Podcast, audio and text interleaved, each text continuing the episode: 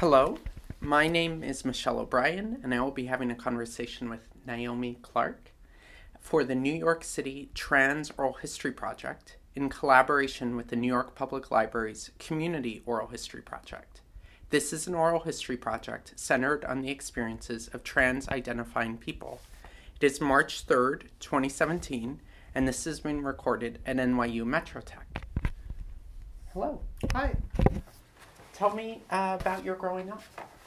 Uh, I grew up primarily in Seattle, Washington, on the West Coast.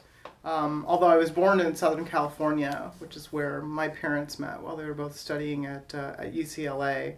Uh, and then I spent the first couple of years of my life after that in, in London, where my, my father was doing postdoctoral research in immunology.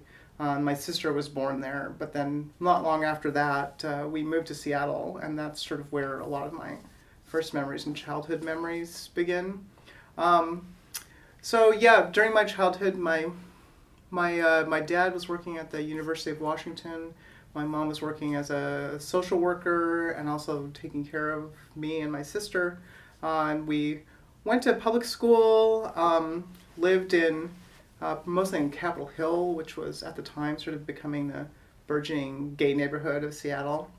And yeah, and then that's yeah, that's like I guess is the backdrop of my childhood. Mm-hmm. Tell me an early memory that you have. Um, hmm.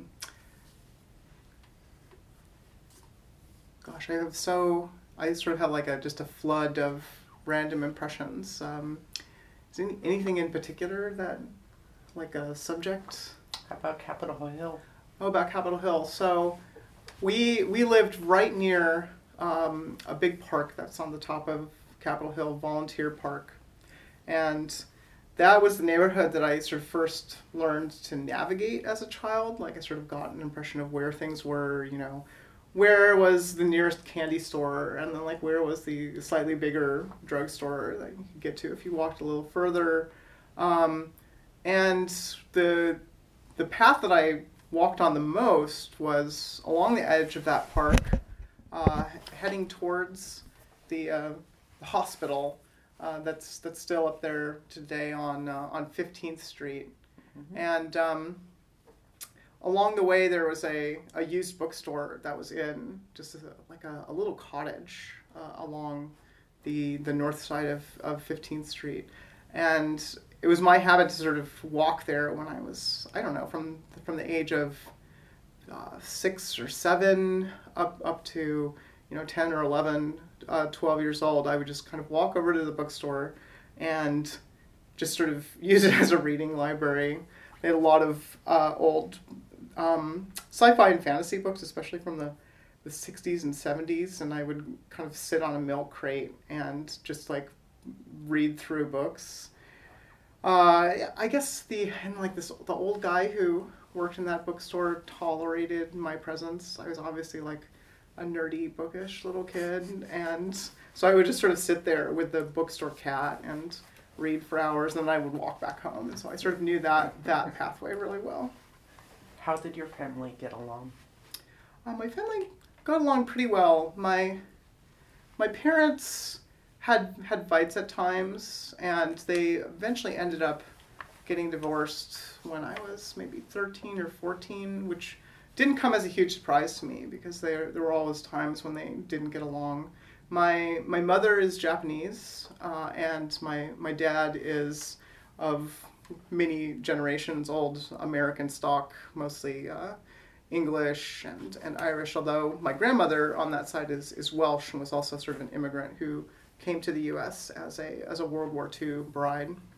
Um, and my mom always had a little bit of, of trouble dealing with the expectations of American culture, especially when it came to how she felt like as a woman in the United States, she was supposed to be emotionally demonstrative or or warm in certain ways that she sort of chafed against, and um, yeah, and so at times my my dad or and my dad's family and, and some of uh, their peers felt like she was a little bit unemotional or cold or sort of you know not interested in doing a lot of the emotional labor that that maybe is expected of a American wife and mother. So that that that was something that they had conflicts about. I remember them also fighting a lot about um, where where one of them had had left the scissors or a household object and things being out of place. And like so, that was kind of a weird uh, recurring source of tension when I was a kid. But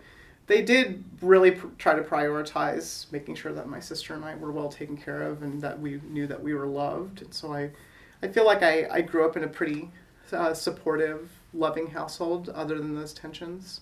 Um, and the other thing that really stands out, actually, not not too long before they got divorced, um, was that my my aunt, my father's youngest sister, um, was diagnosed with HIV, and there and that was sort of a huge family crisis, and my my aunt and my grandmother, for that reason, sort of moved up to the Seattle area because my dad, who was working in uh, immunology and microbiology at the University of Washington, um, was sort of able to persuade my aunt to apply to be in some clinical trials for, for AZT, which was at the time an experimental drug.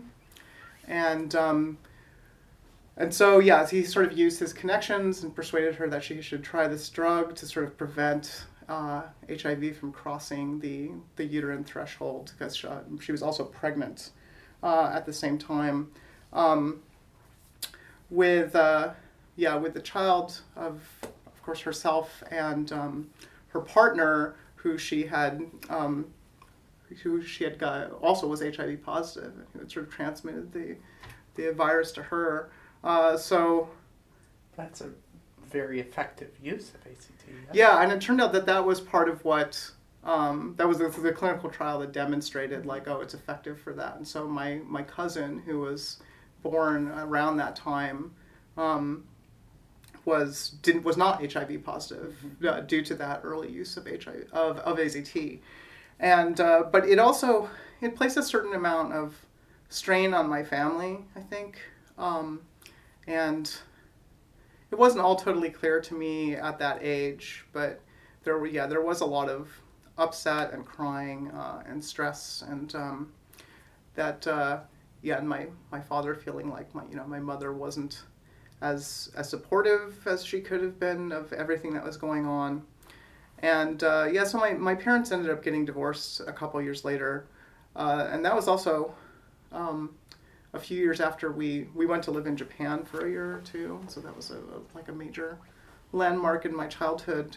Uh, I guess I, you know, now that I look back, that was kind of on the road to like my parents trying to figure out how to resolve their their their marital difficulties um, my mom felt like she had had to sacrifice a lot of her own career ambitions because my, my dad had this professor position that was sort of taking up most of his time between research and teaching, and she had a slightly more flexible job um, doing translations of um, works by Japanese women authors and other and, and some feminist sociology from Japan, and also working as a social worker at a, a Japanese retirement home in Seattle. And um, because she had this sort of more flexible schedule and some years was working um, out of the home, and, but a lot was working at home, she, like the burden of uh, childcare really fell on her. And so she, she really felt like she had to make a lot of sacrifices to sort of fall into that typical role of the of the woman who stays at home to raise the kids, which was like never in her conception of what she wanted to be when she was sort of growing up, she, she was one of the first graduates of the, the first women's college in Japan, um, which kind of opened up after the war because she was a she was a kid uh, in World War II when when like Tokyo was being bombed, and um, so yeah, it wasn't her idea of like what her life would turn out to be, and so we went back to Japan for a year so that she could do research there, and my my dad had a uh, visiting professor position at Osaka University. And we we lived there, and that was like a a huge momentous event in um, lives of me and my sister because we were suddenly sort of plucked out of our you know familiar environments with friends and uh, kids at school that we knew. And and we went to Japan. We didn't didn't we barely spoke any Japanese. We had done some Saturday school lessons in Japanese but it was kind of like barely conversant at all. So we were just stuck in Japanese public school um, where nobody spoke any English at all, and we kind of just had to learn how to speak English. I think I was 11 years old at the time.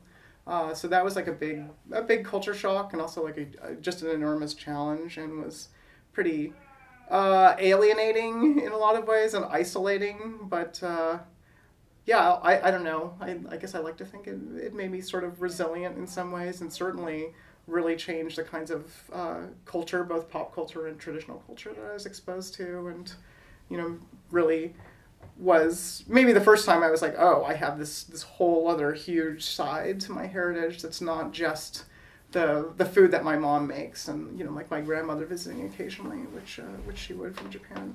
So yeah, that was a yeah pretty momentous time. That was all sort of within the space of a few years that we went to Japan, and my then my aunt was was diagnosed with HIV, What And my year parents. That uh, would have been, it was 1987 when we went to Japan.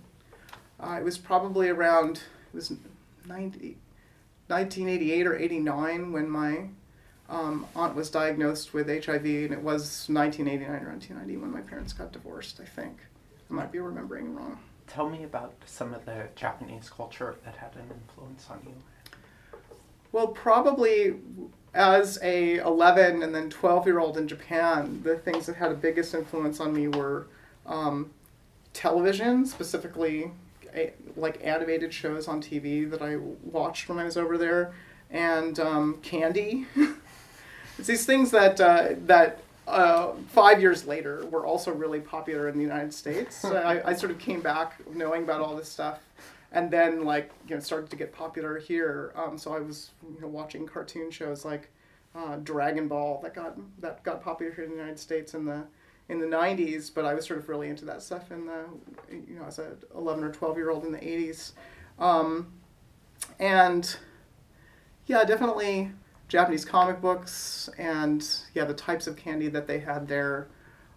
A lot of a lot of Japanese food I sort of really came to to love and feel a strong connection to in that period as well, and um, yeah, and then a little yeah to some extent uh, Japanese video games because the uh, the Nintendo console system had not come out in the United States when I left to go to Japan, and it was relatively new in Japan. And while I was in Japan, the Super the Super Nintendo, which over there is called the the Famicom the Super Famicom were both released and so like all of the kids I knew at school were totally wild for that and we we weren't allowed to have one. I think my you know my parents were not real big on comic books or video games and that kind of thing, but I spent a lot of time at friends' houses, uh, you know, playing Legend of Zelda and stuff like that. Uh, and then I, you know, I came back to the U.S. and I was like, oh my gosh, I have to tell you guys about this, you know, after a year.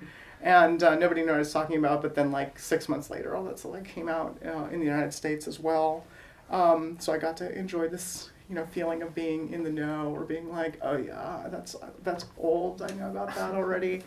Um, and that was definitely it was actually in Japanese comic books that I encountered a bunch of trans themes early on, like sort of as an adolescent, which had huge resonance for me because I was aware that I was trans, um, but I hadn't really, other than like reading really horribly dry, scary encyclopedia articles. You know, I, like I hadn't really encountered um, it being talked about. You know, and if you read encyclopedia articles, there's all this stuff about like this is what transvestism is, right? Um, but in Japan, there was such a wide variety of by American standards, like relatively uncensored themes in comics, that you would have like all of these like magical transformation stories where, where, um, where people's bodies were being transformed uh, and having like gender changes and things like that. And I was like, wow, this is like really, really something. It's like someone's like staring into the recesses of my brain. Um, so that that was quite a like. Um, I guess you could say like it made concrete a lot of things that I've been thinking about for a long time to see it sort of like printed on a page and reproduced. It's like, and th- these were comics for kids too. I should be pretty clear. It's not like adult comics, but these kinds of things that would be considered too perverted in American comics are like complete considered completely fine for kids in Japan. So um, yeah, so there there was all this stuff about with adolescent kids switching genders, female to male, male, male to female, whatever. Um, and it was a little bit mind blowing for me at 11. Do you remember any specific ones? Oh yeah, for sure. Um, the one that really stuck with me, and that I demanded help from friends to to like help uh, help translate all the words, so I made sure I understand all the slang slang terms in it, was a comic called um, Magical Taruru, which was I think translated into French and English later on, but it's a relatively obscure comic. It's uh, a comic about a I think it's a a boy in middle school who somehow acquires like a weird little magical imp friend who produces all sorts of strange gadgets. It's kind of derivative of an earlier of an earlier uh, comic and cartoon series called Doraemon, which is about a magical cat robot from the future.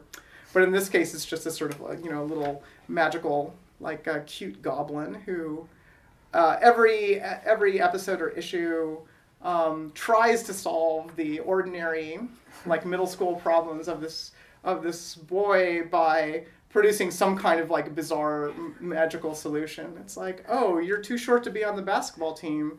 Well, you know, like here, you know, wrap these magic bandages around your legs and they'll make your legs super, super long and rubbery or something like that, right? Where it's like a, a little bit like a little bit bizarre and slightly uncanny. Um, and then of course there is some sort of problem that results as you know as a result of having like giant long rubbery legs to be on the basketball team right so it's this sort of farcical sitcom style but one of them was definitely i you know it was sort of similar to lots of sort of sports teams or like oh like someone has a crush on someone else sort of like saved by the bell kind of stuff but one of them was i don't know trying to i, I forget what the rationale was uh, because I, I didn't read Japanese very well, and so I had to get help translating this stuff.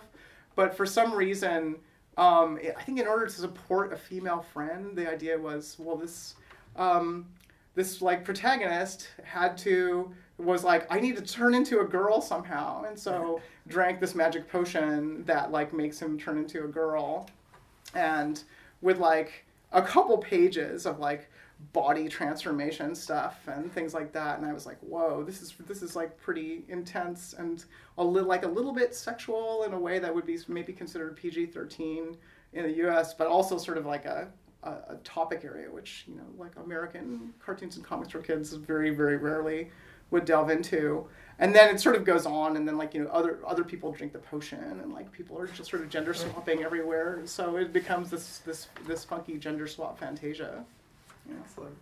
Tell me about your teenage years. Uh, yeah, so as a teenager, I was I was back in the U.S. and I went to public school in Seattle in the uh, Central District, which is the sort of historic African American neighborhood of Seattle. I went to Garfield High School, which was about uh, roughly like half African American and half everyone else. It was actually a pretty segregated public school in the sense that there was a gifted program that um, involved students being bused from around Seattle to sort of take part in this kind of like a magnet school program or something like that. And um, the gifted classes were were probably something like 80% white, um, or maybe 80% like white and Asian, and um, or more, maybe maybe closer to 90% if you include the Asian kids. And um, whereas the non-gifted uh, classes were were like majority black students. Mm-hmm. So within the school, you sort of had two schools side by side, uh, and although there was some social overlap uh, be- between the two sides of the school, it was like for the most part, you know, people kind of had their own cliques. They were sort of friends with people in their classes and so forth. So it was, it was, I think, a a funny kind of like racially tense environment to be going to school in when I when I look back on it and I think about how how odd that was. Um, but at the same time, there was this kind of overall feeling of like, oh, you know, we go to a really diverse school where we learn about racial justice ideas, right? So like everyone in the school, in the public school in the early '90s, were you know taught ideas like racism is prejudice plus power, right? That's sort of like where I was exposed to that idea, and I don't think I realized until later when I went to college that like, oh, that's not what everyone thinks racism is. um, so it was pretty socially progressive despite having this uh, segregated mix, and the school was. Um, was known in part like we had the Jimi Hendrix Memorial Library and we had the Quincy Jones Auditorium. So like the because they had both gone to that school, and so it had, was sort of built on this bedrock of like there's you know sort of important Black pioneers in arts and culture in Seattle, and um, and yeah, and that was I was just thinking about this the other day because uh, I, oh I watched that that documentary Thirteenth by Ava DuVernay. Um, about the prison industrial complex. I was thinking, oh yeah, it was in high school when two really significant things happened. Um, that was the first time I saw a childhood friend of mine being thrown up against a police car and handcuffed, like out of nowhere for no reason. Because our school was, was somewhat heavily policed at times whenever there was like a large gathering of students. Even for a sort of ordinary assembly or something like that, the police would be there. And if there was anything, you know, if they thought people were getting out of hand or whatever, they would usually they would you know grab some black students, um, you know, young guys in their teen, teenage years, and you know, in some cases like arrest them, right? And so, and we had some we had some like drive-by shootings and things like that, but usually after school. And we, we had some other problems. That was also the first time that I had a friend who was very out and openly gay and kind of gender nonconforming in the way that he was gay, and uh, and and he was beat up by some students from another school, um, and it was while yeah none of us none of the rest of his friends were around and we were all kind of totally devastated and felt like helpless as what as far as what to do about it. But this was before there were it was anything like a gay uh, gay straight alliance. It was before that era. So it was we were pretty clear that you know the the administration of the school didn't approve of gay students. It wasn't like yeah, it wasn't treated like a hate crime or like a real uh, cause for concern beyond the level of anyone getting beat up. I think that one administrator made some comments kind of to the effect of like, well, maybe you shouldn't dress like that. Uh, maybe you shouldn't be so flamboyant. Uh, and we were all incredibly, incredibly mad about that. And I remember it was kind of an era where my my father especially was still had some homophobic views that were kind of acceptable for a liberal in the Clinton era, right? Um, which now he was, you know, is horrified to sort of think back that, that that's what he thought, right? Like most liberals are now, right? But um, yeah, but so that was like a. I, I think there was a lot of arguments in my teenage years were about like, no, actually, it's perfect you know it's perfectly fine for gay people to be able to adopt children like you know how dare you um, say anything like that. And we were protesting the iraq war uh, at the time. So that was the first iraq war under george h.w bush um, when i was in high school before before clinton was elected. And uh, the other thing, oh yeah, and the other thing, not long after that, was I found another childhood friend of mine who grew up like four blocks from where I lived, was deeply racist. And at one point, sort of confided in me that he had like a lot of anti-black racism in like real pretty disgusting and horrifying ways, um, because he sort of was kind of trying to feel me out about it, and I was like completely shocked and disgusted, and was like, why? Why would you even? Why would you even tell me this? like that's that's totally wrong that's not cool for you to say but i think i was i was shocked at at at all three of these things. The sort of the the homophobic violence which i kind of knew was out there but had kind of intruded so suddenly and sharply was more shocking to me than having people drive by our school and shoot at it with with guns. Because um, that sort of seemed a little bit like well that just happens sometimes. Um, and then the uh, and then the police violence against people I had been in classes with since I was like you know seven years old. Suddenly was like, oh, now the the black guys that I went to school with are perceived as dangerous threats by the police in ways that the rest of us are not, and um, and that yeah, and then some other pe- others of my classmates are like super racist against these same guys, and I just had no idea and I, I had never that was the first time I like really encountered up close face to face that kind of racism and I was just like f- totally shocked.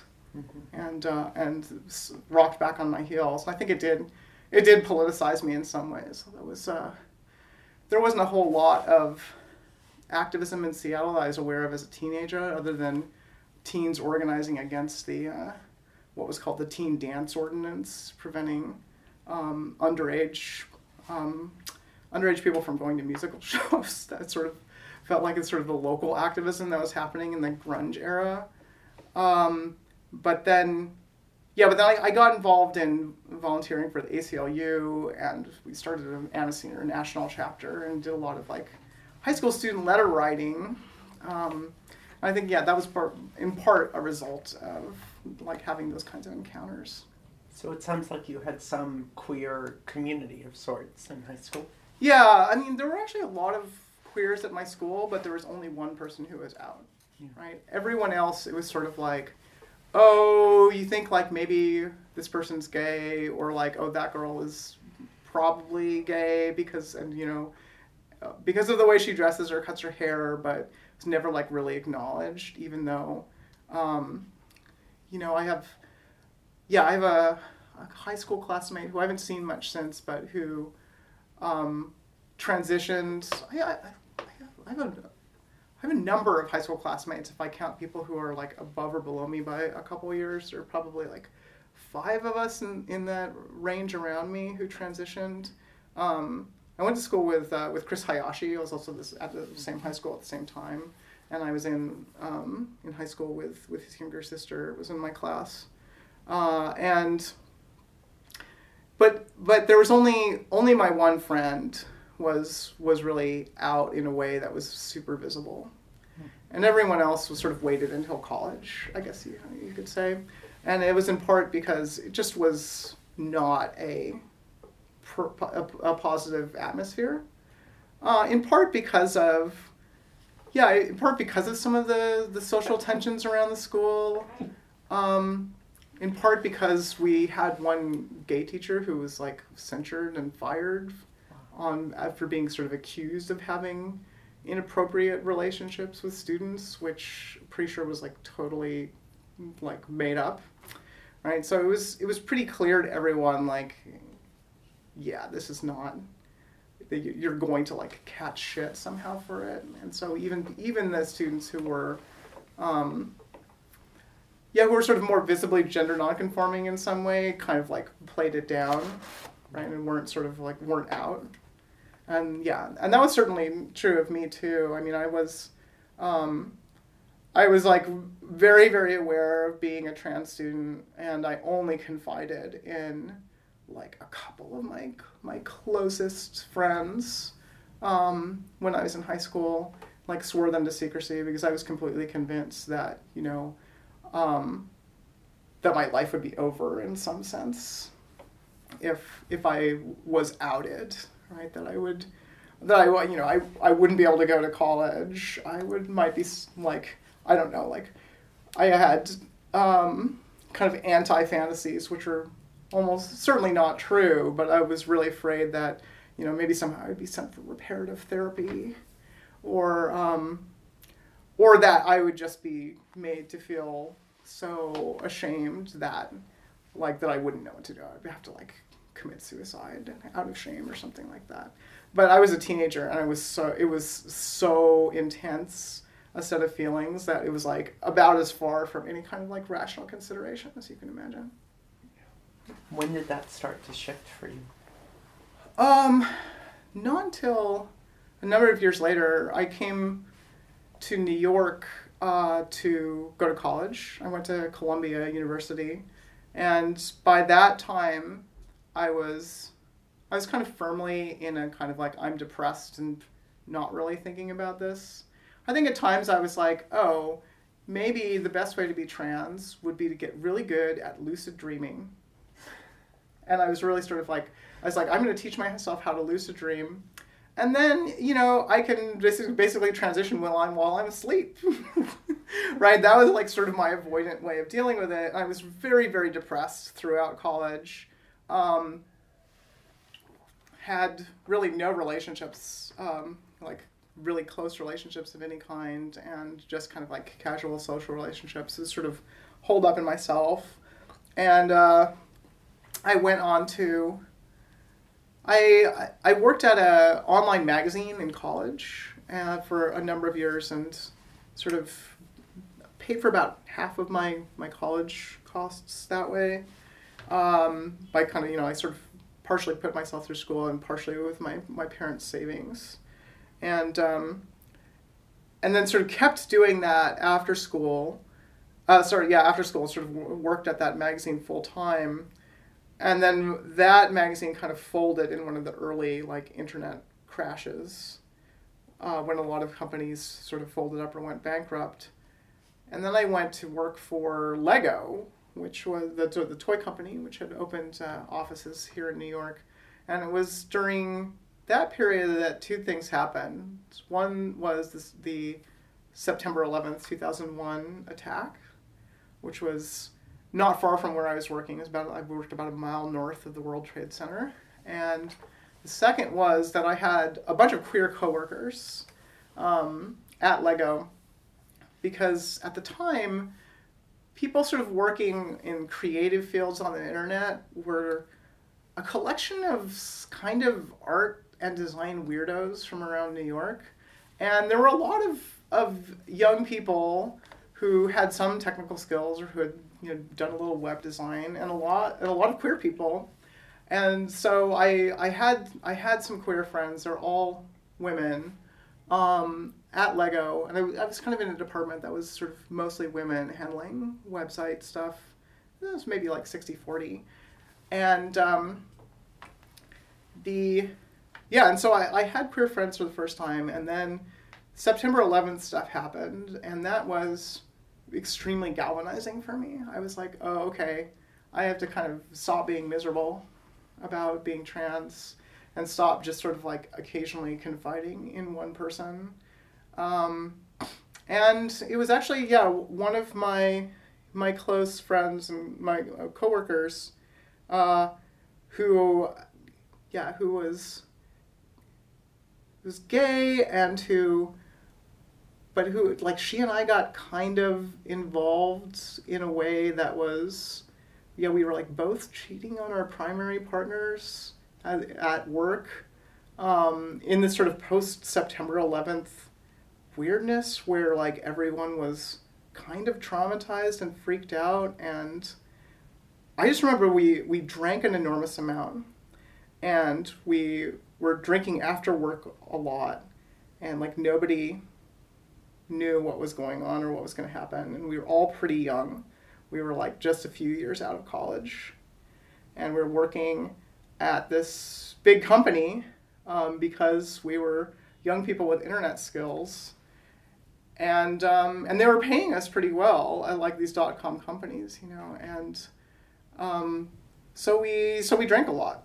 I think that that was sort of like a formula for that, and we were all like really stressed out, and yeah, so it was like those those coworkers who I ended up talking more with about being trans. One of them I kind of like fooled around in alleys with uh, during that period too.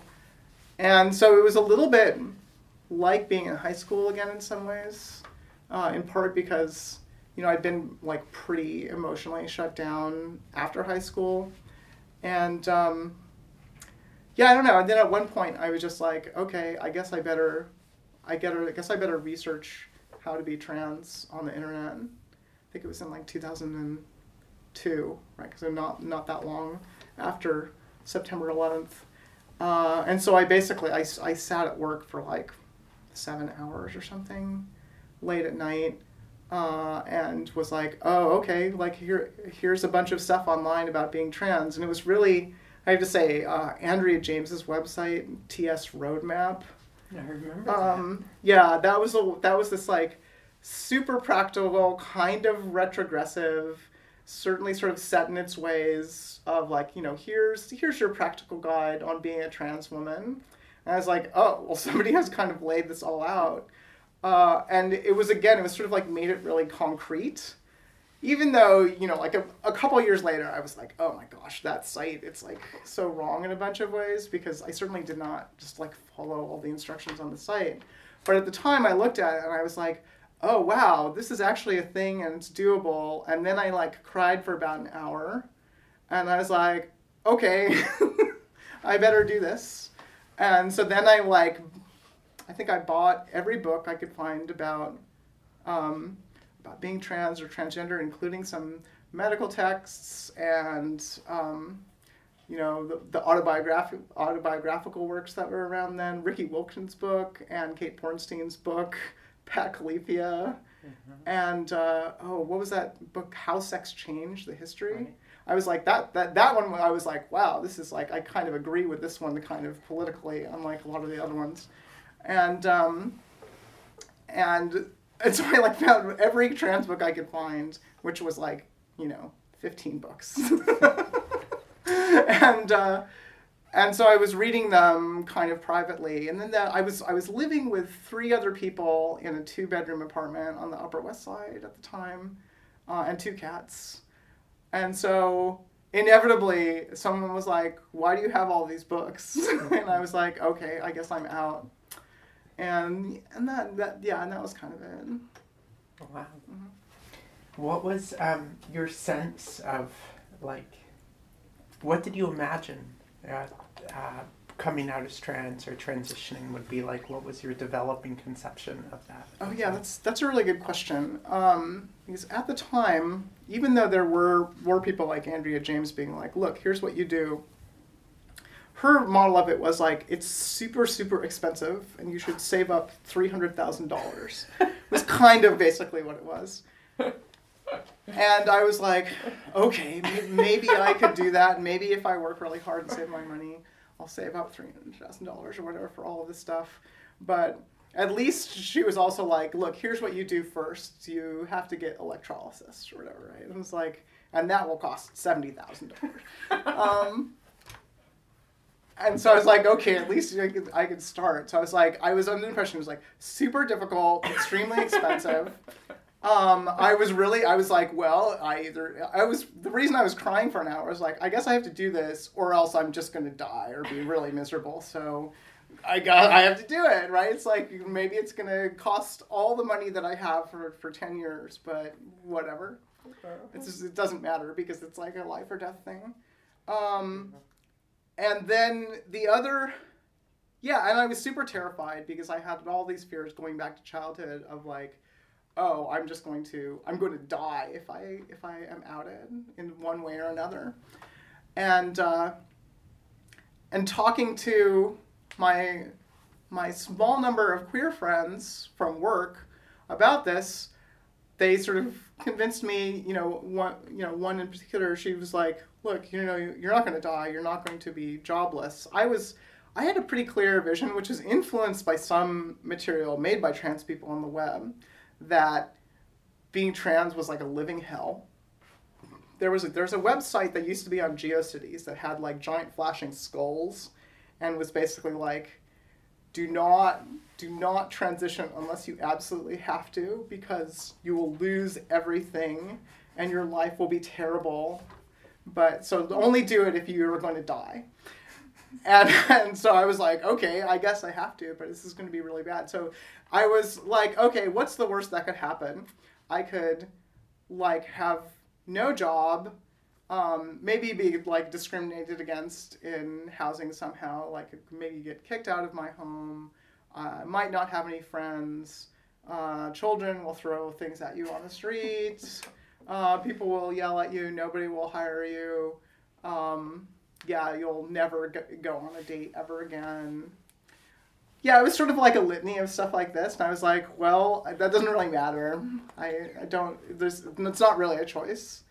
Uh, so I was like, I guess I just have to prepare for all of those things, and um, yeah. And so my my my friend was like, look, you're going to be able to get a job somehow uh, I like even if a lot of places won't hire you, there are there are you know like LGBT organizations. I don't even remember if we were, I think it was at, at the point where LGBT had come into use, but she was like, "Look at the gay center. You know, you know, maybe the gay center would hire you to do something like anything. You could like work in an office there. You could like uh, clean up after hours.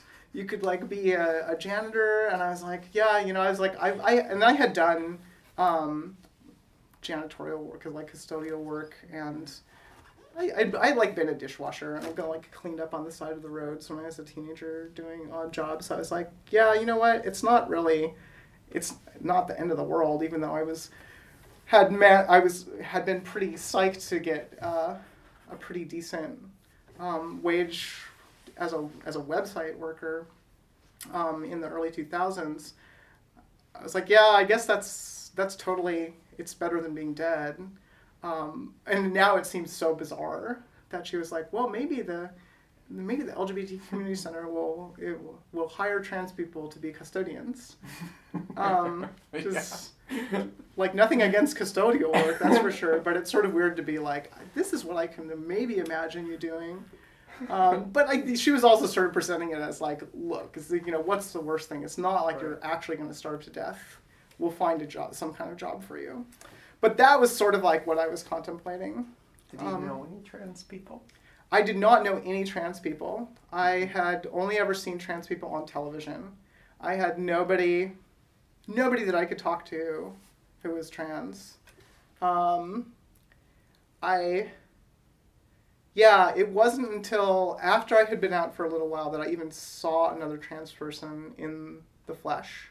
When I actually went to the LGBT Community Center and there was a panel about um, about restroom access that included Melissa Sklarz, who is still around in New York City politics, and Dean Spade. And uh, I was I got super mad uh, at Melissa Sklarz and this one trans guy whose name I can't remember who was on the panel because they were like, well, you know, I can understand why why some people would be you know, really worried about having cross dressers or people whose gender isn't stable in some way or you know people that they think look like men in bathrooms. We have to be reasonable about this. And dean dean was like no that's that is bullshit. And this was right after dean had been thrown out of the grand central um, bathrooms during the wto protests i believe and um, yeah, so for sort of like not looking sufficiently masculine. So he was pretty pissed about it, and I was also like, that is fucked up because at that point, the only contact that I had with trans people was going online to look for message boards. And at the time, I was hanging out in a website that I think is still around called Susan's Place or something like that. Um, or it might have just be called like TG forums or something. And it was all this very like passing oriented. What I think of as now, now is like the pretty conservative transition advice, where it was like, oh, you know, post a picture of yourself wearing makeup, and we'll criticize your makeup and be like, oh, you look, this makes you look too trans, or makes you look too masculine, or something like that, and yeah, like there was sort of no hint of trans liberation or anything that was very like like genuinely trans positive. It was mostly like, oh, here's here's how you can get by. Oh, you know, we have to kind of um, figure out some way to like get people to tolerate us, kind of stuff, and uh, and I, I kind of I chafed against it a lot, but I was also just trying to figure out like how how I could actually survive and get by. And they're not like the only trans people that I knew were sort of like the people that posted on that forum. So it was it was a big relief when I was I actually saw like oh there's someone there are trans people who were like no that's not okay like we actually need something better because that it was much more in line with my my view of politics since my, my family is pretty leftist and we believe in protest politics and we believe in and more radical change and not just kind of trying to like accommodate and tolerate. So um, yeah, so it, it, was a relief to, to to actually see like Dean Spade up on stage saying that stuff, and I think I I made sure to go to a CLAGS conference that he was speaking at next because I was like, I want to know more about this Dean Spade character. And then I introduced myself to him, and that's how I, I got involved in uh, in SRLP too, which he was sort of putting together at that point. Tell me about SLRP. So, SRLP, the Sylvia Rivera Law Project, uh, was initially just Dean. It was kind of a name that he had chosen for this fellowship that he was doing at the Urban Justice Center, uh, in part because Sylvia Rivera had recently passed away. And he wanted to kind of commemorate her and had like had you know talked with some of her family about whether it was appropriate. The um, and he was a you know a white trans guy who was not um, not heavily invested in the way that he presented himself and sort of looking like a like uh, like meeting 100% societal expectations of what like a man is supposed to look like. And uh, but uh, at the time he was wearing a lot of argyle and kind of had like a dapper faggy style going on uh, and i was like yeah i approve of this.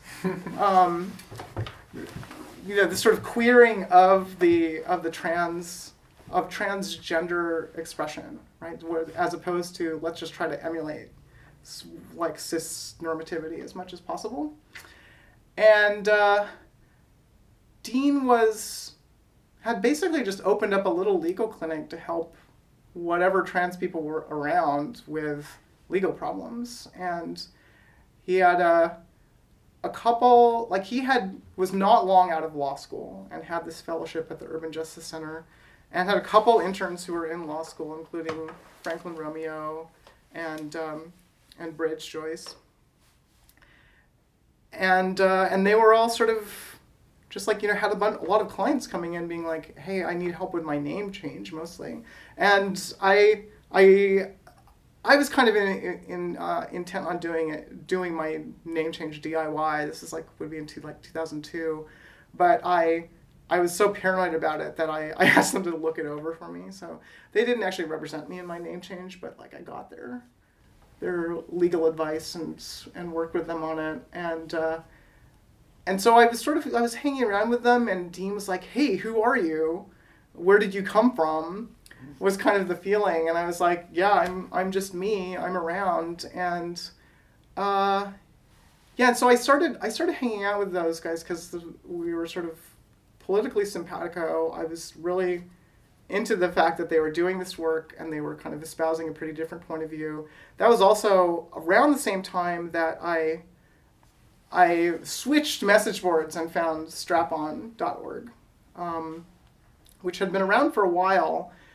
I don't remember how I found it originally, but I stumbled into it and I was like, oh, this is a much more um, culturally relevant to me, y- younger people, people with radical politics, people, you know, with the same kind of sensibilities that I have, um, like place to hang out that's not uh, sort of people who are 10 years older than me and really deeply set on trying to like have as normative lives as possible. Uh, and so, yeah, between that and then some of the folks who were around SRLP in those early years, I suddenly had kind of an actual social setting that I, I felt like I could exist in um, and not be totally alone, which was, was a, a new experience for me. Um, but SRLP, yeah, started growing quickly. Uh, Dean was involved in a lot of things. He was trying to actually set it up as an organization rather than just himself at a fellowship. Started talking with another friend, Sonia Sivasund, about whether they could start it up as an organization and like she would do the fundraising and he would sort of do the legal work. And uh, and then you know there were a bunch of us around, uh, so the legal interns and other friends, and it was it was a little social circle of trans people. I remember one year we all marched in in the Pride Parade as a little SRLP contingent. That must have been like 2003, maybe. And um, yeah, we were the only ones handing out flyers about like police police brutality. Mm-hmm. And uh, people hated it that we were doing that. Oh, wow. Um, I had one old lady wad up a flyer about police brutality and throw out, throw it at me and saying that it was nonsense, like an old white lady. um, but it did sort of strike home the fact that like, okay, we're we're doing this stuff that people don't really want to hear or think about. Um, we're the kind of weird, angry end of the LGBT spectrum at the end of the T, and uh, so it, it felt important, and it was it was a social context and uh, and there was work to do and I, I started off kind of by trying to help put together the first website that SRLP had which was really a page to get information out about toilet training the documentary mm-hmm. that SRLP was working on at the time uh, with Tara Mateik the a filmmaker and um, yeah and so suddenly it was like oh okay I, this this is meaningful volunteer work uh, which I, I wasn't new to, having you know worked uh, for the ACLU for a bit and so forth. But uh, all of a sudden, it was like, oh, this is volunteer work that I'm doing with people that I'm also hanging out socially with. Socially, they're actually like a context in which I can be a trans person and not feel like a complete weirdo. And then, um, yeah, and then also it's kind of like we, you know, like fighting for some kind of uh, actual ability to exist in the world and be able to go to the bathroom and stuff. So I was uh, I was pretty energized by all of that stuff. Um, even as I kind of continued to, yeah, I guess I, I continued to work at Lego, and was not. I was only kind of out at Lego. I and I didn't. I didn't totally come out at work until 2004 when they were actually shutting down the office. They moved all their operations to England at that point. And I was like, I'm not going. And by the way, I'm a girl. Please change all of my information for bureaucratic purposes. so it was kind of a nice opportunity to just be like, peace out. I don't, I didn't really want to deal with, there were like a lot of weird misogynist programmers at that company. Um, so I was like, yeah, I don't feel totally safe just being totally out and myself uh, in that context. But um, but yeah, I was just kind of willing to do it, and as a parting gesture, I was like, by the way. Tell me about Strap On. Um, so Strap On was a message board that was started uh, as an offshoot of the the uh, Chainsaw Records message board and then I think also had a period of time or uh, roots in the Twee Kitten message board, which is like a, a like a queer core punk music boards. And I was never really into the uh, the queer core punk scene, but um, and so I, I had not participated in it back then, but it kind of became known as a gathering place. I think particularly for for trans identified youth, like teens and twenties, uh, in part because there have been a few trans women there who had kind of galvanized some opposition to the Michigan Women's Music Festival, mm-hmm. saying like, you know, punk, queer punk musicians should not play at this festival because the policy is transphobic.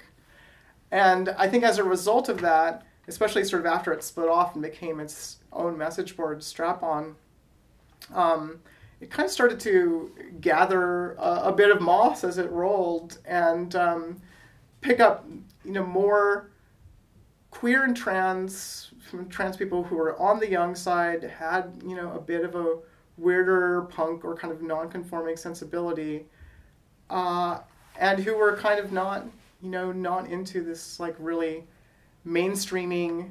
Um, what's the word? uh, that I'm looking for, assimilationist mm-hmm. perspective on on queerness and gender.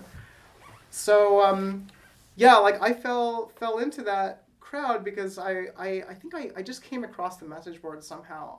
I think it, it was not as a result of anyone in New York that I knew mentioning it. It I don't know. It might have been. It's possible that it was Dean because around the time I joined was also when oh, I'm sorry.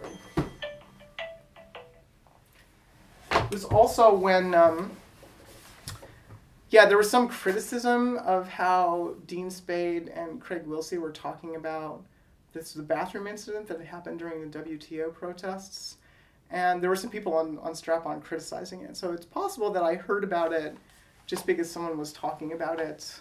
Um, in New York, and then I, I looked it up. But when I when I got there and I kind of was reading these message board threads, I was like, oh wow, I found my people. you know, it was uh, people, you know, a lot of younger people, mostly younger than me at the time. I was like 26 or 27, um, and most of the people were sort of younger. A lot of college students, but they were. Yeah, they were talking about radical politics. They were talking about uh, politics of oppression and resistance and they were sort of joking around and being goofy in a in a pretty I guess you know kind of uh, early meme like message board culture way, but uh, everyone was was queer or trans or a weirdo in some regard, and it, people we, everyone was sort of like figuring out their identity and like where they stood in terms of um, privilege and what they were dealing with in real life and ways that they're oppressed and like whether they could uh, come out and like fights that they were having with people about politics and about you know being being themselves at school or in various spaces. And and we were fighting each other all the time too. Um, over yeah like what what kinds of attitudes were messed up or not? Like what was problematic right? And like that was kind of almost what strap on became most known for was like this is the crucible in which people are yelling at each other about like what's problematic and what's not um, and and crying and storming off and then coming back and talking about how they feel really marginalized by a particular discussion because it's not including the concerns of the of a particular group of oppressed people um, yeah and i guess you know many years later when these these sorts of topics about like has call out culture gone too far or people complaining about Tumblr culture started to just go across the internet, I was like, oh yeah, that was I'm like really familiar with this from like a dozen or more years ago. Um, because it's it's like very very was very similar to this little kind of microcosm of that stuff on Strap On, and some people have like blamed Strap On to me or as like you you people started all this, which I don't think is true.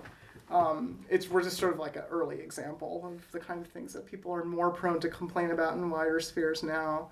But uh, I, I uh, after having been hanging around there for a couple years, I, I uh, well, I did two things. One, I, I picked a username which I still use to this day, uh, and um, and I also be, I became a moderator of that board too. Since I think I was sort of I was one of the slightly older people, and I had been around on internet message boards for many years, having run a, a bulletin board system when I was in high school before the internet was really available, and then run the message boards for my online magazine when I was a college student and so forth. So I kind of understood how to how to like get people to listen to you or pay attention to you by being by saying smart things online mm-hmm. um, which i think is less true now it used to be like people would read like longer posts online uh, then than they do now uh, but that was kind of what i felt like i specialized in was like oh okay everybody's having a big fight well let me let me try and like lay this out and it was very gratifying because then these people were like "Who you're so smart," and there was a lot of that at Strap On too, of people praising each other for being really smart. Yeah, so Strap On, right? Uh, what was your username reference to? Um, I was trying to think of a username that I felt like would, would capture something about my gender.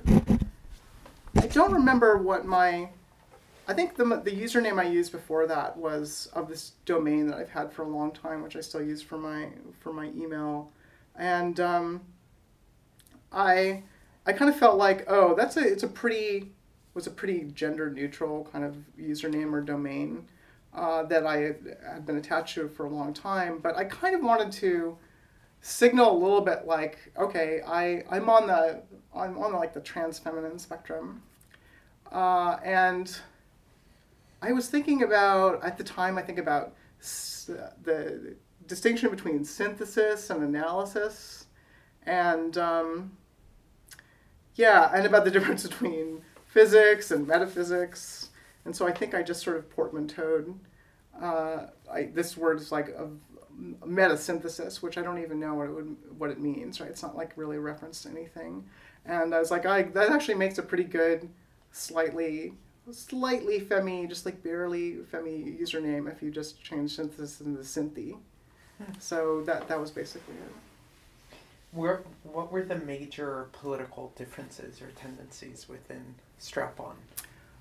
I think some of it was definitely about who got to speak about what kinds of things, right? So the strap on was divided into a bunch of sub forums, and there was a forum in which only trans or gender nonconforming people were allowed to post.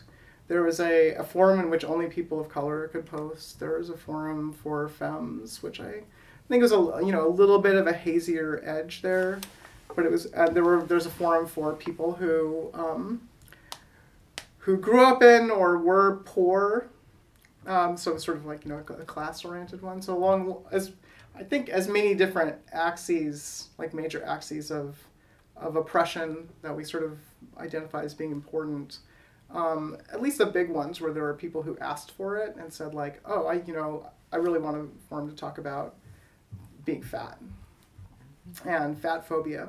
So we're like, yes, so we made that forum, right? So we didn't. It wasn't like we were able to sort of subdivide endlessly. But if there were people saying like, yeah, there's some of us that want to talk about this issue, can we have like a, a space that's just for just for those those subjects and for those posters?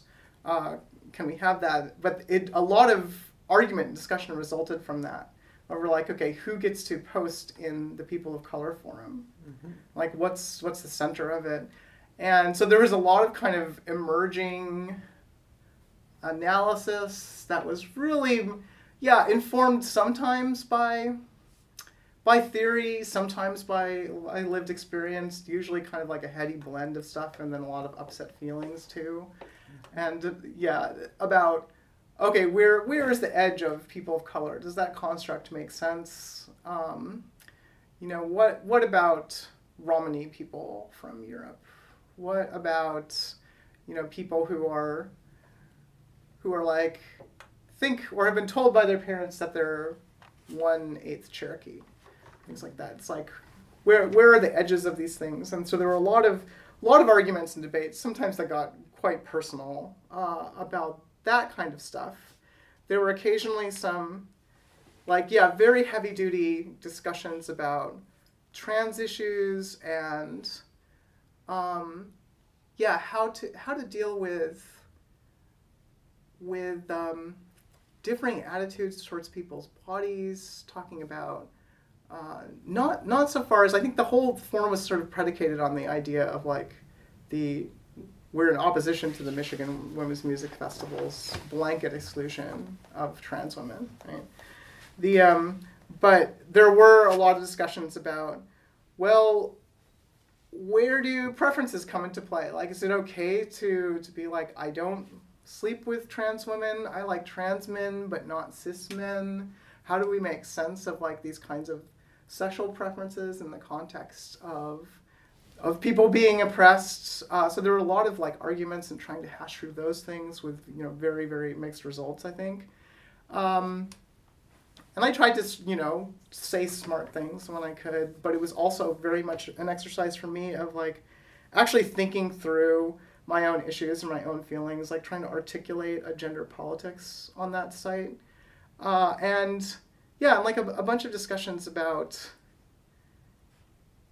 yeah, like what people's individual relationships to beauty standards and expectations about bodies and like how they were negotiating that and yeah like arguments erupted in those contexts too since when one person is talking positively about like well here's how i deal with and, and cope about it and you know and cope with issues particular to the ways that i'm oppressed then uh, that it's quite possible or maybe inevitable that they make statements that generalize or frame things in a certain way that makes someone else feel excluded or marginalized and like how you know how can you say this thing even though it's about your experience? It's like if you don't super strictly use i statements all the time um, it's quite easy to make uh, make a comment that makes someone else upset. And i think we're sort of used to this in say like a therapeutic encounter group right? Like that's kind of the stuff of a group like that. It's like wait but you're saying this stuff and like that's really screws up my process. Um, but this was a message board which was meant to be like both just a casual hangout space where people were talking about music and crushes and whatever, and like, you know, what was going on around them and their sort of local scenes. And also this space where people are like working out these deep issues with each other, uh, but online, where, you know, where people are, are kind of like flinging things back and forth semi pseudonymously, but also like hooking up with each other. And I, um, I met a a girlfriend who I dated for several years on Strap On. Um, it was probably yeah like one of the first communities where I actually felt like oh you know I I have friends who are like me. I can I can meet other queers who actually you know might consider me like a possible dating partner. Um, it was actually yeah it had the elements of an actual social scene a community uh, where you could sort of exist like like anybody else. So it was a it was yeah, incredibly valuable for me in that context, especially because locally, uh, with with people who are around SRLP, there are very very few um, very few trans women, like a like a few around, um, at least at the beginning. And then as time went on, uh, a few more trans women showed up, and actually a, a, number of them, like Alana Redfield, who went on to work for SRLP, um, were people that I also knew through Strap On, and there were even some people who because there were a bunch of strap-on people in New York uh, moved to this city, like uh, like Bryn Kelly um, moved here in part because she knew a bunch of people here from the message board. Um, but the but both strap-on and and the communities around SRLP had kind of grown out of what you know five or ten years before had been uh, like lesbian or and or sort of maybe more properly like dyke centric communities. And um, again, so there were a lot of trans masculine people and a smaller number of trans women. And the it was pretty clear that a lot of the trans women in New York were, were quite disconnected from community and that there were very few like strong uh, loci of where trans women were gathering. And that um, there were, yeah, there was this sort of the, the, the ball scene where there were a lot of black drag queens and trans women there were um, sort of Latina clubs for trans women. Uh, and then there was sort of like everybody else who, for whatever reason, were not part of, of those scenes. And it certainly wasn't like every black or Latina trans woman was sort of part of one of those groups either. We're sort of like uh, isolated individuals. And so over time, I think it happened more rapidly on Strap On because it was people from all over the place kind of realizing, oh, this is actually a place that's friendly to trans women, and kind of uh, gathered up there. And there were, although, I think Strap On was predominantly white, there were also quite a few people of color um, on that site who were major presences. Um, black women and and quite a lot of Asians and, and Latinas too. The um, and the, at SRLP, I think it, it, took a little bit longer for the community around SRLP to actually have more trans women. So in the period of time between like maybe 2002 and 2006 or so, I was I, I think I, I really leaned quite heavily on Strap On as a place where I was actually connecting socially with other trans women too. Uh, what would you say is some of the tendencies or insights from Strap On that helped shape trans politics today? Or Ooh, that's a tricky one. I mean, I think it was Strap On was quite devoted to intersectional politics, mm-hmm. right, from pretty early on. And, and, as sort of shown by like everything that I was saying about all of these different forums, and they weren't just kind of considered independently, but like you could actually see the intersections happening there. Mm-hmm. Um, and I think, yeah, some of these ideas about a, a more total view of gender liberation that wasn't about having to conform to certain kinds of standards or expectations in order to be able to be trans. A lot of um, there were a ton of arguments about about realness. Really, uh, you know what what makes you sort of a legitimate trans subject? Like, how do you know that you're trans? And I think that the the the outcome over and over again of those discussions was like, look, nobody nobody can tell you, right? Like all of these kind of attempts to police the boundaries of being trans are full of shit, and that really it's your your your own liberation that you have to like figure out for yourself and not um, not just sort of follow someone else's guidelines.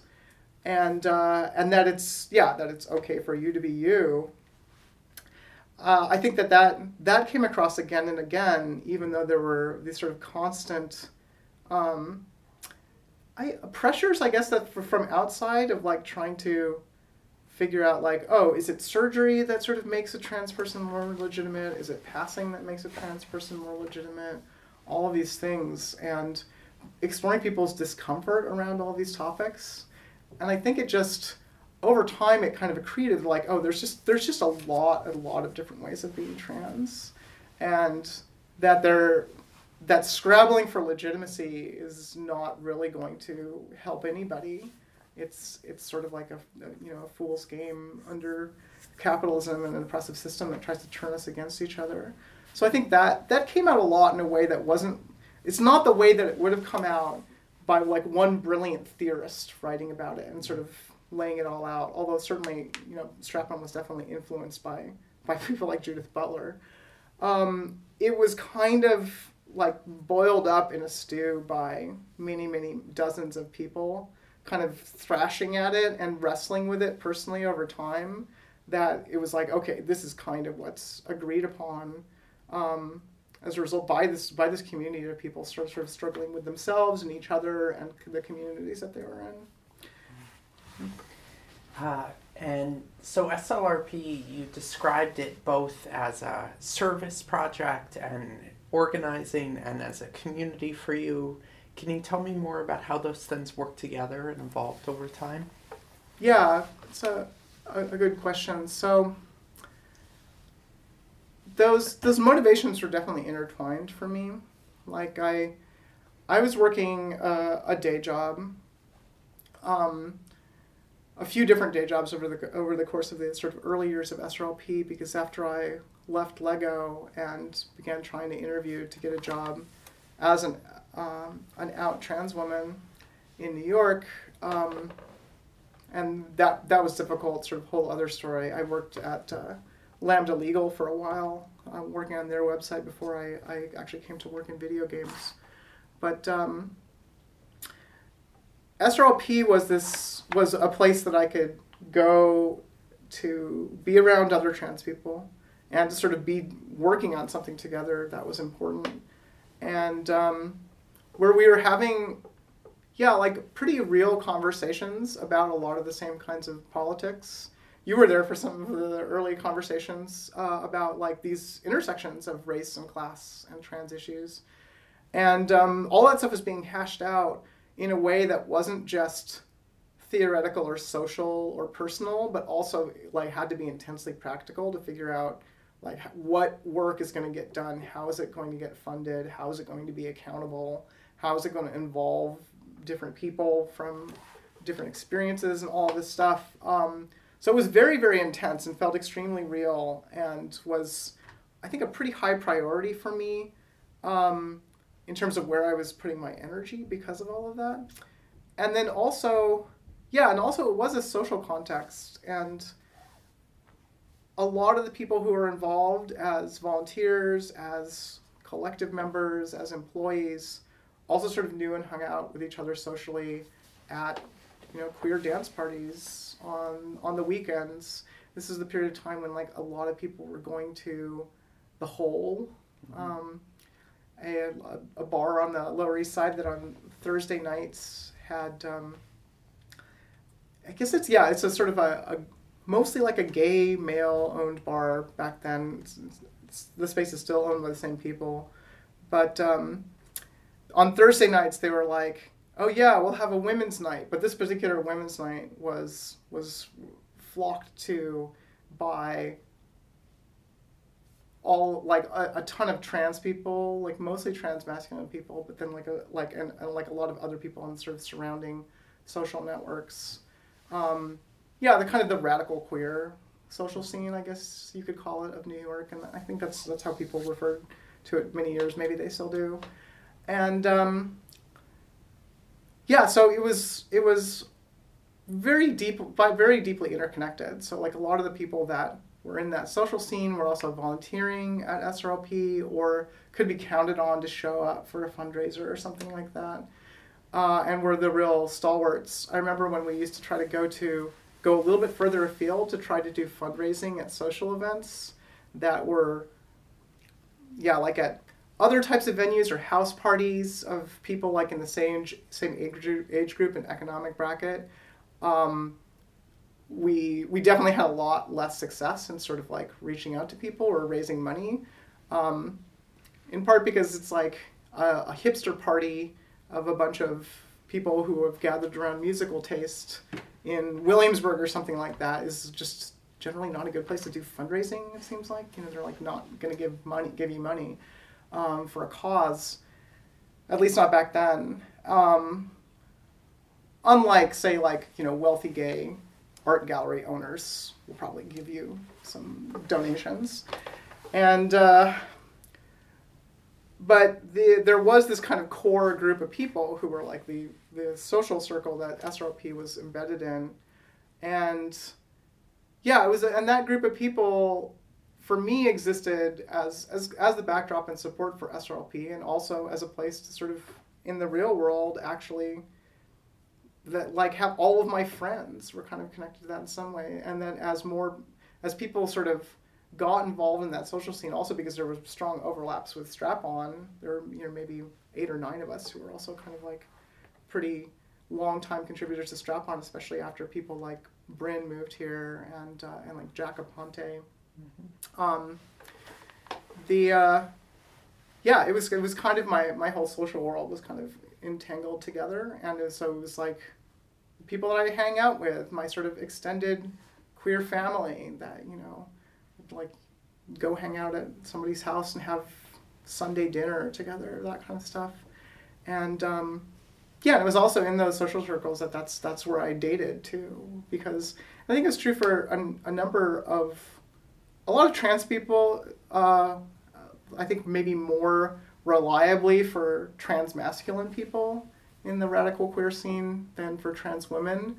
Um, because it's like, oh, this is where I could actually know that when I meet queer people, they're not going to immediately like be freaked out by the fact that I'm trans and not know what to do with it or be flailing around or you know no, yeah be uncertain and maybe be like I guess I could try that experimentally which is kind of like the default if you're sort of trying to date people that you don't already know in the in the rest of the world, um, or even the rest of the, the gay world of New York City. So it was like the the safe dating pool, I guess, for a lot of trans people, and a lot easier for trans masculine people than for trans women. But I, yeah, from between between Strap On and the radical queer um, environs of New York, I, I dated a lot of people, and uh, so that it kind of worked out well for me in that sense. And I, yeah, that was as much a motivation for me to sort of be around and like doing work and participating in community uh, as the political stuff was for sure. And you know that's like a big part of why, you know, young people go to dance parties, right? so. Is there more you'd like to include about SLRP before we move on? Um, I could certainly go on and on about SRLP. Uh, I think one of the most significant things is that it's always tried its hardest to operate as a collective structure mm-hmm. on a consensus decision making model. Um, and with a very, very flat structure, like we don't have an executive director or anything like that. And I think that that's that to me is one like one of the most enduring facts about SRLP, and it's always tried to be like you know very very guided by some bedrock political principles. And it's just it's been a, a struggle along the way. I've been involved with it since since back then when when it kind of became a collective in 2000 and in 2003 or 2004 i guess we're almost at the 15 year anniversary of when dean started in 2002 but um, yeah there have been a, a lot of ups and downs. I think it's been really hard to figure out how to reconcile trying to provide legal services for people who in the local community who really need it and like need help because they're in prison or can't get their benefits or ID documents or having problems with their immigration status. Like all that stuff feels incredibly urgent. And at the same time, SRLP has all, always wanted to be a center of organizing and actually sort of generative politics going outwards. And it's it's been a struggle for the entire history of the organization to try and like hold both of those things at once and try to make sure that like you know that they're in balance with each other and both managing to be funded and and all of this stuff. It feels like very very important work. And at the same time i think it's it's been a little hard for me over the years to see see the sort of solid plodding forward work of srlp uh, get eclipsed by, by you know larger organizations that are a little bit more agile in um, in getting the message out very wi- widely about uh, about political struggles. Um, certainly, once we sort of hit the internet age of of trans organizing, I think people that are using the internet platform to sort of spread uh, messages and education about trans people have been way more influential than SRLP um, because the landscape has transformed so drastically in the last few years. And even before that, I think you know other local organizations doing similar work, like uh, like TOLDEF, the Trans Legal Defense and Education Fund. Um, I think we're we're better at making kind of a, a an impact on on the uh, spectacular level of the national stage of like, oh, this is a big important case. We need to make sure everyone knows about this. SRLP has always just been a little bit more of a local, you know, gotta try and make sure people are taken care of, and we also try to do a little bit of organizing, but and uh, that's been sort of growing very, very steadily and slowly over the years. Um, but it's always kind of been an uphill battle because they're trying to do both of those things at once, and they're a little bit in tension with each other. Uh, but I, I, I, feel like it's it's been well, it's been incredibly worthwhile for me personally, and I know that uh, SRLP's work has changed the lives of of just many, many, many people who have been directly helped by services and been meaningful for people as a place to sort of come together um, and share analysis and organize, and as a sort of a welcoming space too. And uh, yeah, and it's it's changed drastically in the last few years. There, you know, there's a whole new set of people there than when I started, and the kind of original crew of SRLP. Um, I guess yeah, all of the kind of original crew had left by like 2015 or. So you're 14. still involved. Yeah, yeah, I'm still on the collective. I think I'm I'm technically the board chair, but that's just because somebody has to like sign the forms and stuff, and I've been around the longest. And um, yeah, so I still try to stay involved as kind of an I guess kind of an elder member. A lot of the staff now are yeah, they're people who have been come on board just in the last two to three years, some of them just one year. So I try to provide a sense of institutional memory, I think is like one of my main functions now.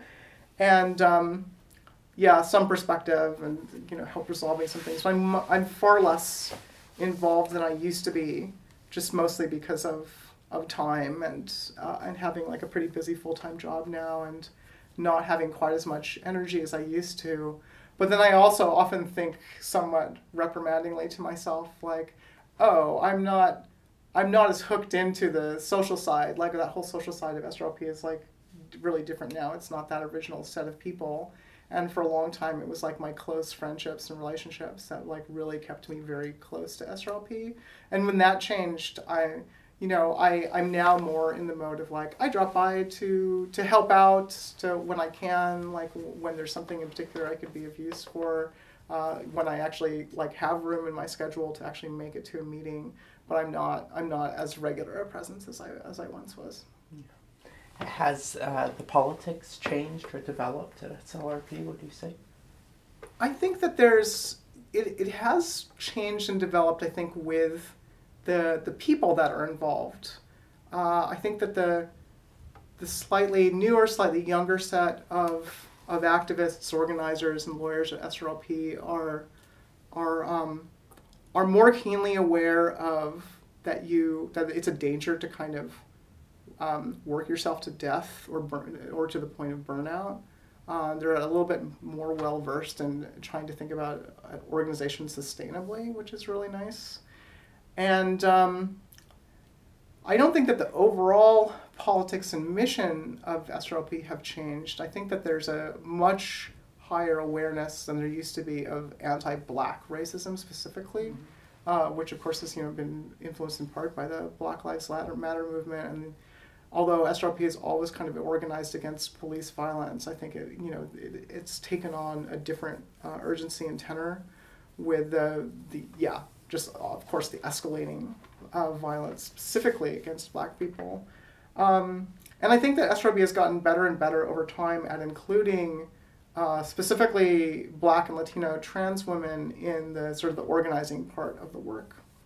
Um, there still are not as many um, black and Latino trans women working directly for the organization as I would like, or as, as I think anybody there would like. Um, but it's been kind of difficult to sort of keep the organization staffed, period, and keep up with all the work. As, as there's been quite a bit of tumult, but I think things are things are getting a little bit better in terms of organizational stability. Um, after the sort of huge turnover of like a lot of the original staff and the long-term staff leaving all kind of in one year a couple years ago.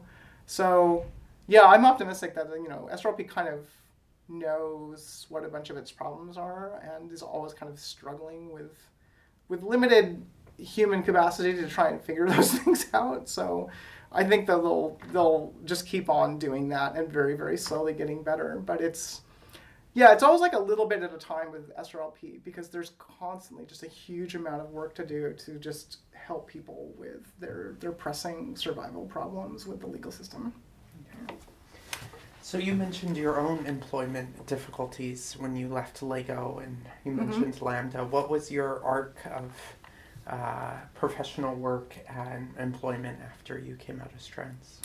Yeah, so when I came out as trans, I I had decided to leave this job at Lego, and I had I had some savings, but at the time I was still under the impression of like, well, I need to save this enormous amount of money in order to be trans. Um, and yeah, so I actually went around and and interviewed a few places. And actually, I, I was surprised. I, I and I got some job offers. Nobody made mention of me being trans. I have no idea whether I was passing or not, but um, it wasn't really that much of an issue. And so I actually realized, oh, maybe I could sort of pick what job I want. I almost went to work for some massive hotel chain. I can't remember what it was, like Marriott or something. Um, just because I was looking for any job. But then um, I think it was yeah, it was actually Dean that mentioned that Lambda Legal was looking for someone to work on their website. So I applied there, and and they were they were quite happy to have me because I had some experience, and you know also I was a, now a different kind of diversity hire. The um, yeah, and but I wasn't super happy working at Lambda in part because it wasn't quite the type of creative work uh, in entertainment that I had been used to doing at Lego, where I worked on a lot of games and toys and software creativity tools for kids. Uh, and and also I, I was sort of a little bit annoyed by Lambda's politics at the time, uh, where they were they were quite focused on impact litigation with model clients, uh, who could not possibly have any kind of criminal record or any sort of problems in their past. Uh, they were so that you know they have these clients who are like wealthy white gay people who have been discriminated against at their country club, like actual case, right? Um, and I was like, this is not you know this is not really what I want to be doing. Uh, it's certainly very different than our than the approach at SRLP, which is sort of focus on the most vulnerable people first. Um, so I I, I leapt at the chance. I had a friend who was telling me, like, hey, you should really ask your friends who you worked with and did projects on at Lego whether they're hiring or like you know just try to get back into that kind of work. Um, you know, I bet I, I bet they that they might actually be interested or have a job for you. And I was like, oh, okay, I'll do that. And then it turned out, yeah, actually, uh, a friend of mine um, whose office is on the other side of that wall um, was was hiring at his game company, and I had worked with um, his game company on a number of projects at Lego, uh, where I was kind of acting as like the on the sort of the publisher side or sort of producer side, um, like hiring them to make some games for Lego's website, and, and yeah, and so when I talked to him, he was like, "Oh, oh my gosh, yeah, of course, we would love to have you. It would be really awesome."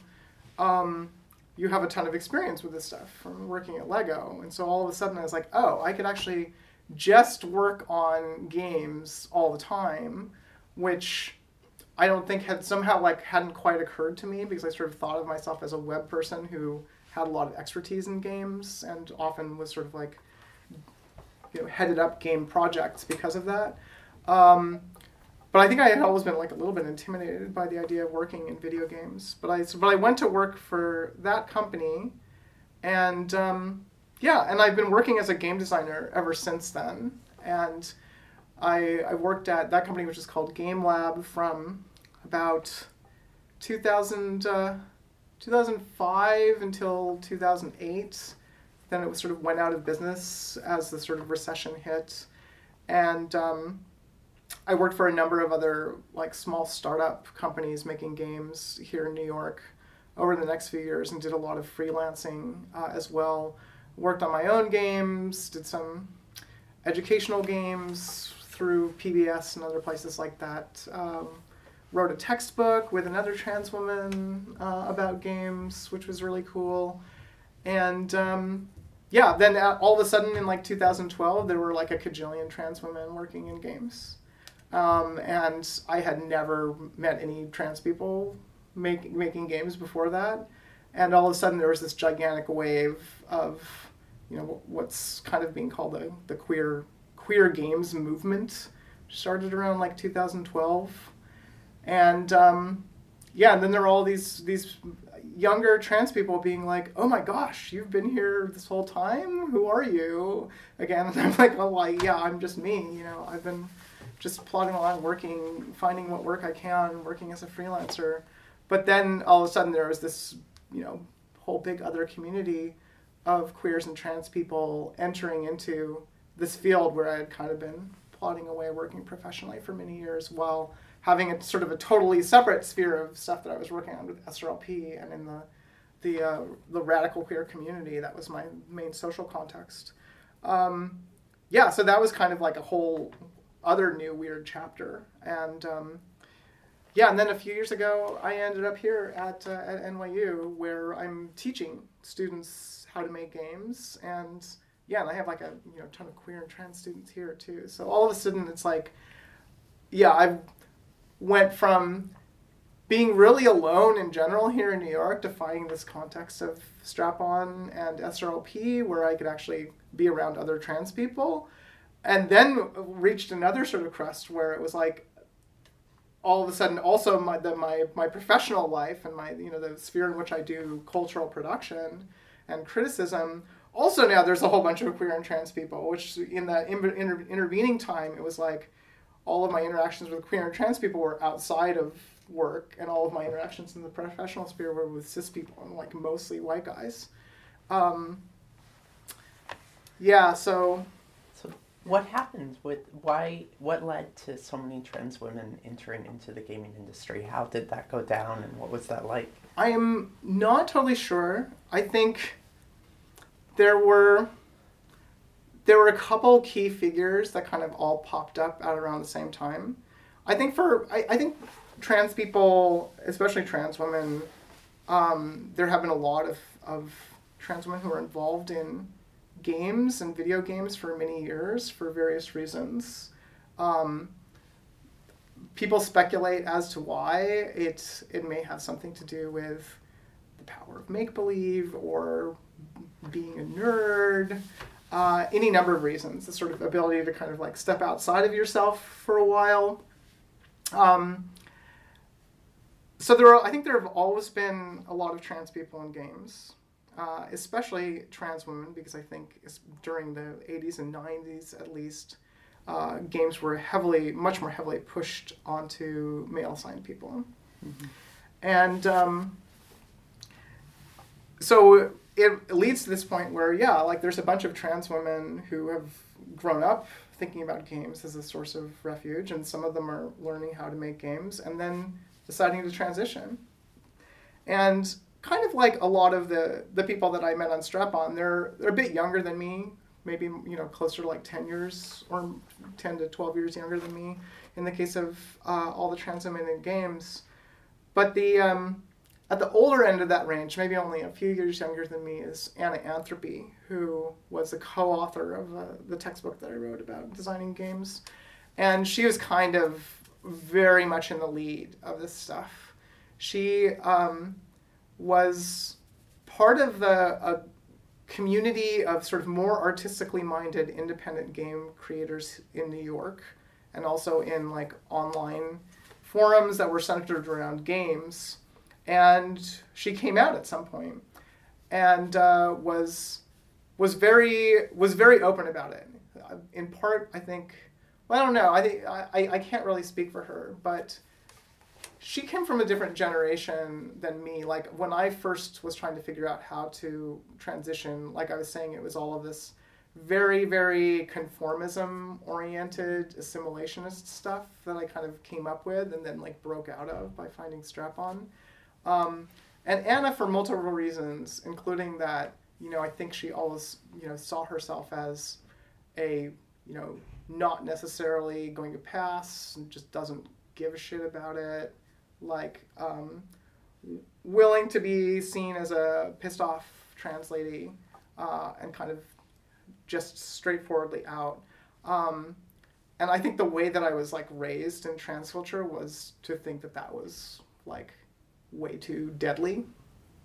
Um, and that's just in part of the fact the fact that like it was five years before or something like that, or, or ten years before uh, Anna was coming out, and um, so she kind of like really shook people up a lot in ways that I never did because I was I was a little bit like more like under the radar, not talking about being trans.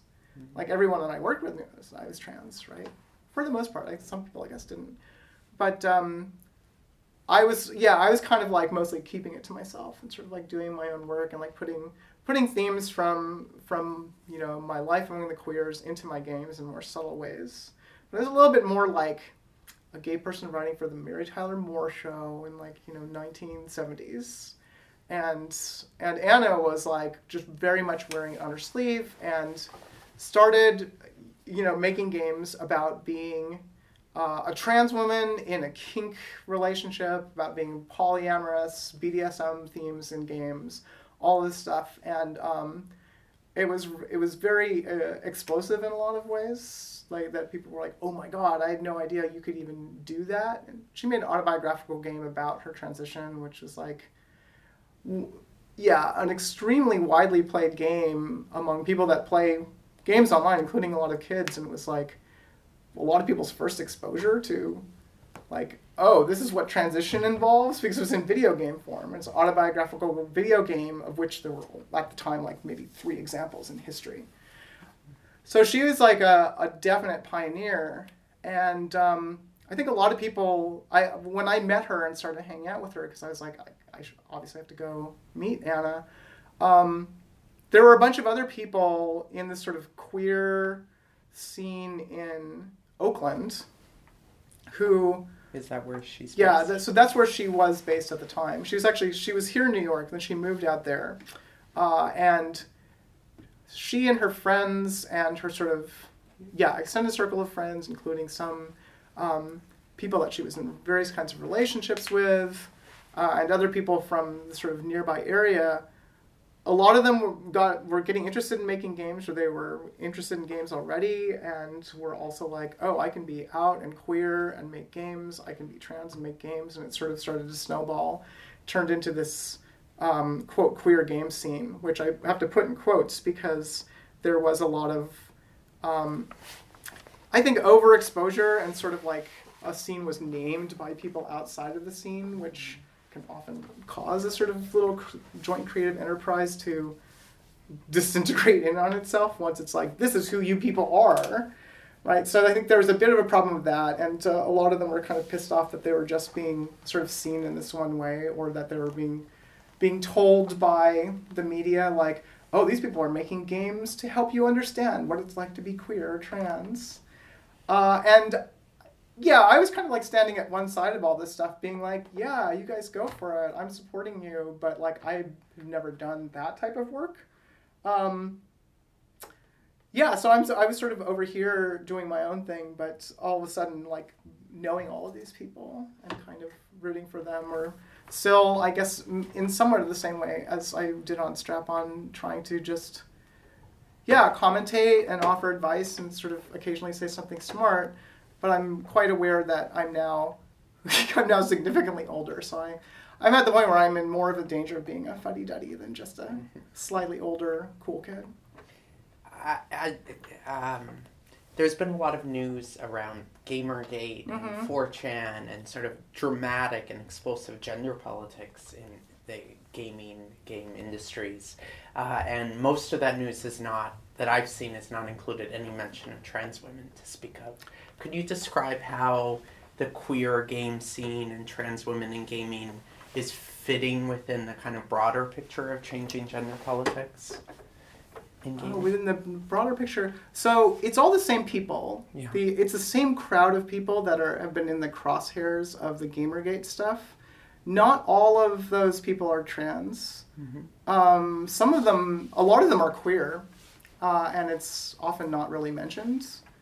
And um, yeah, as part of the narrative, there are a bunch of people who were sort of in their like primary targets of that GamerGate kind of reactionary troll movement, um, who are trans women, and I don't know. It's it's funny because there were sort of two different types of articles in, in the sort of 2013 2014 window.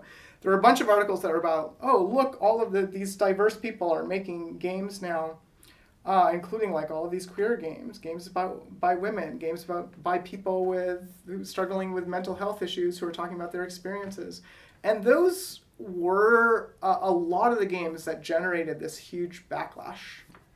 Um, but the other type of story where it was like these angry trolls are sort of coming after women tended to lead the, the the part that like was about oh these women are queer or trans or they're in close community with queer and trans women. Um, they're all sort of part of uh, a a distributed but like really tight on the internet together kind of like a circle of people on on Twitter who like see each other at at game conferences and festivals, kind of who are who form an artistic community um, that was targeted by these attacks, and a lot of the yeah a lot of the the way it was portrayed in the media was like oh these these poor women are being victimized. Um, yeah, and didn't really kind of go more into like what the nature of the community that so were were, were making things was. Uh, and yeah, and it's of course it's not that you can't just sort of say like they were only targeting trans people or only targeting queer women. They were, you know, scattershot. Uh, they they came after my game for a little bit. I was kind of like you know more of a nearby target, but this game right here, which is a, uh, what is it? it's a game called Consentacle about negotiating sex between a human being and an alien. and um, yeah, so this is sort of my my queer politics game, and that that game too was sort of targeted for a little while in this broad sweep of like trolls um, coming after whoever they could. Really, you know, much more incidentally and without you know a lot of impact on me compared to the people who were who were very much in the center of the crosshairs. But it was all part of this this pool, uh, and I, I really see it as a a very immediate uh, reactionary strike against games getting very diverse in a lot of Yeah. ways. That was happening immediately prior, which wasn't just about women making games. It was about yeah about queers making games and trans women making games, um, and women writing games criticism too. I think that that was a big part of it. Um, and yeah, and so it's it's not like yeah, you don't get the full story Yeah. of all of that stuff. That's very helpful. hmm And it's it's definitely devastated that community. A lot of people sort of left and stopped making or writing about games afterwards. It was like you know having a a virtual and, and thus less physically harmful kind of um, pogrom or you know like a, a rampage of of angry men coming through the streets like breaking the windows of your community. And so a lot of people were like, I'm out of here. Other people are like, I'm gonna kind of lay low for a while, but stick around. But it's it, yeah, it was it was pretty bad. Is there more you'd like to say about your life as a, a game designer and the game design community and the trans and queer politics of that? Um, I think I've been extraordinarily lucky in part because I'm here in New York, which is kind of at the edge of the game industry. Strangely enough, it's like we're not in the center, which is like over in Silicon Valley. Uh, and so we have a slightly different, slightly weirder, slightly smaller scale form of game development that happens here. And as a result, and I think because it's a big metropolitan area with a lot of a lot of queers and trans people here, um, I haven't really had to deal with a lot of transphobia or discrimination um, in the context of my work, uh, and I'm I constantly feel really really fortunate and lucky and and also grateful for that. Even though you know a lot of the a lot of the people that I've worked with and been mentored by over the years. Um, have been white, straight, cis guys, right? You're sort of like typical face in the game industry. But because because of the the place that they occupy in the bigger cultural sphere of games, where they're a little bit more they're a little bit more like against the totalizing capitalist politics of the game marketplace, or they have a slightly more artistic bent, or they're just scrabbling to do more marginal forms of work. Um, I've generally found like there there are very few of those types of those like sort of straight white cis guy um, in in the in the New York little game scene that are are horrible bigots. Um, yeah, there's I've been I've encountered so little of that that I'm kind of astonished, and I feel super fortunate and yeah, I mean, I feel grateful to individuals, and I always feel weird being like, oh, professionally, I'm really indebted to all of these straight white cis guys because that's kind of who there was Yeah. when I showed up. Um, but they were they were always like really good to me and never made any kind of big deal about me being, you know, a half Japanese queer trans woman. And they were always just very very cool. And so I guess I feel lucky. It's like I get to be part of a slightly, um, you know, yeah, slightly indie or alt, slightly more artsy, um, nerdy cultural scene that that kind of just accepted as a given from the beginning of like, of course we're not going to be homophobic or racist or or transphobic, which is definitely not the case everywhere, right? But uh, so I've, I've been really lucky to be here and I, that, that's probably what I most think about at that intersection. Uh, in closing, do you want to give a slightly broader picture of your life right now, your family life, or your Um, social dynamics at the moment? well, I guess, other than the fact that we all live in a increasingly fascist kleptocracy, uh, I, I'm really, I'm, I think I'm in a phase of settling down. I'm in my 40s now. and I I'm not out at queer dance parties as much as I used to be. I got married last year, which is something that like you know ten years ago I might not have imagined doing, um, and yeah, and and I was able to, with a lot of savings and uh, and with my wife, uh, get a buy a home in Sunset Park. So I feel like I'm really you know, I've become like a solidly middle class professional. It's kind of a weird transformation from a few years ago when I was like, I, I, I sort of well, barely had a home at some points, um, and was just doing a lot of freelance work to get by, and was like rap- rapidly draining my bank account. Um, but now I'm yeah I'm sort of like I've, I've been stabilizing for a couple years and kind of uh, yeah getting out of yeah having like better mental health practices and stuff like that too. And yeah building a foundation which I can try to. I don't know keep keep helping people. I'm doing a lot more helping students these days. And I found is like well of course that's what you're supposed to do if you're a professor. Um, but it both takes up a lot more time and energy and is more sort of gratifying than I would have imagined before coming to work full time. I had been teaching as an adjunct for a while, but but now I'm like, oh, that's like actually a pretty big deal, big responsibility. It's where I should be putting a ton of my energy. Um, yeah, and I'm fortunate that I have like a bunch of interesting weirdos for students here too, know, from a lot of different backgrounds. So yeah, life life is pretty good for me, at least in my little tiny local sphere, even though there's some horrible stuff happening more widely. And uh, yeah, but I'm you know continuing to work on political response for that, both in the organization work I keep doing, and the protests I keep going to, the Supreme Court amicus curiae briefs that I that I contribute tiny bits to, like that just happened yesterday, and um, yeah, and then also yeah the kinds of games that I'm making and my students are making. Thank you. Hmm?